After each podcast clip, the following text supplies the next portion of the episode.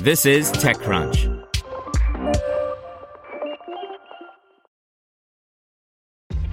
This episode is brought to you by ShipStation.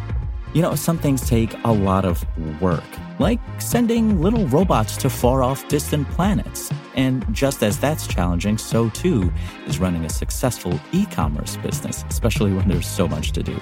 So I want to introduce you all to ShipStation.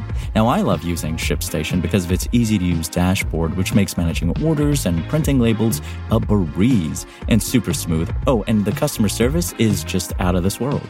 It's exactly what you need to help grow your business. Sign up for your free 60-day trial at shipstation.com slash tech news. That's shipstation.com slash tech news. You're listening to the Daily Crunch. Week in Review Airbnb is just the beginning by Lucas Matney. Hey everyone, thank you for welcoming me into your inbox yet again.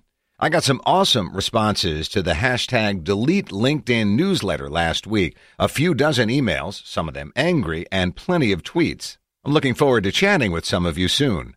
On that note, I'm currently in China for a TechCrunch event that we're having in Shenzhen and will be taking some time offline to travel a bit, so I won't be arriving in your inboxes for the next two weeks. Week in Review will be back in your inboxes the weekend after Thanksgiving, so you'll have to savor this newsletter until then. The big story. If there's been a collective theme to some of the tech backlash of the past couple of years, it's been an evolving vision towards platform responsibility. Social media platforms have earned the lion's share of this discussion to date. This has largely been due to the political landscape and gripes with both liberals and conservatives for how the site handles content policing. The prevailing libertarian view that tech platforms weren't responsible for what was enabled by their platforms has fallen out of vogue.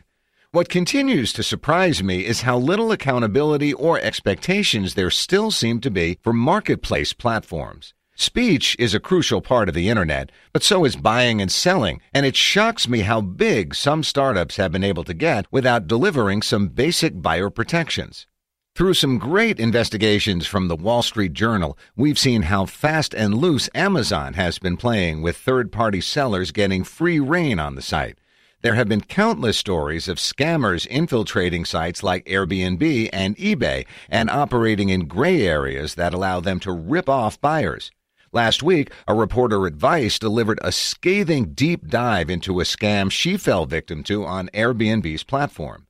This week, Airbnb announced that by next year, they're pledging to verify all of their listings, something that seems more than a little overdue. Standing behind the properties being booked on their platform was seemingly the last box to check before driving to the IPO hoop. More from our story, quote, Airbnb properties will soon be verified for accuracy of photos, addresses, listing details, cleanliness, safety, and basic home amenities, according to a company wide email sent by Airbnb co founder and chief executive officer Brian Chesky on Wednesday.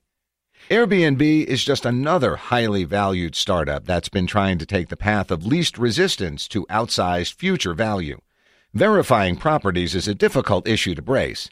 Sellers are certainly not the only scammers on Airbnb, and buyers abusing this system is a guarantee. But keeping both sides in some sort of satisfaction equilibrium is Airbnb's messy, God given task.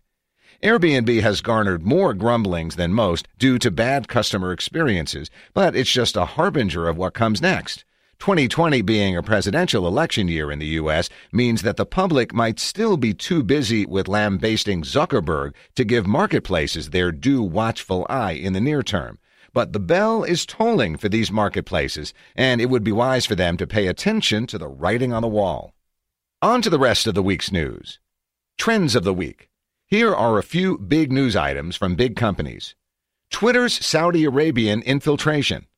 One of the wilder stories of the week was how Saudi Arabia reportedly lifted sensitive contact info from Twitter via employees at the company that they paid off.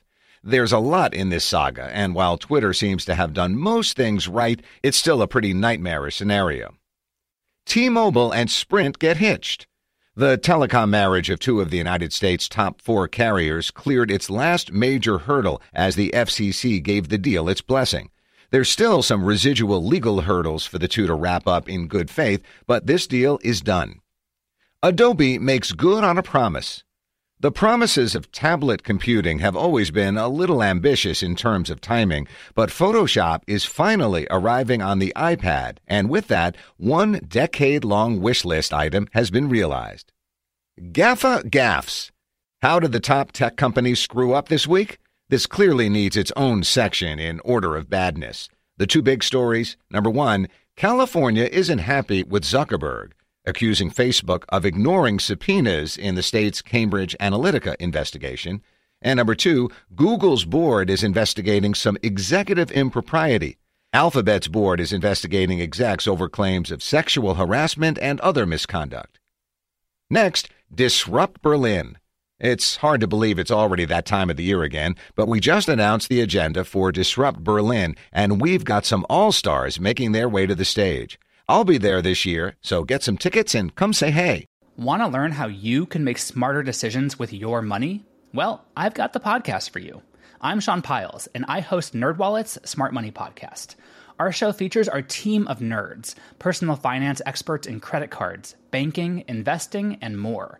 And they'll help you make the most of your money while cutting through the clutter and misinformation in today's world of personal finance.